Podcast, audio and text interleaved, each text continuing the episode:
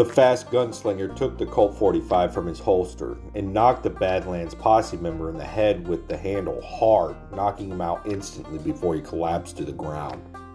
Hi there. Looking for a nice short story to get your dreams into motion before slipping off to dream world? Got 30 minutes on a lunch break where you just want to listen to something other than your boss chewing and popping that same old gum in your ear? Then look no further because here at Writers Fiction Cast, we will provide you with everything you could want in short stories. Whether it's a quirky, spoofy, funny Western short story or a medieval food fight you're looking for to fill your goblet of wine for a funny little buzz. We have it here for you. Just step inside, my friend, and enjoy the show.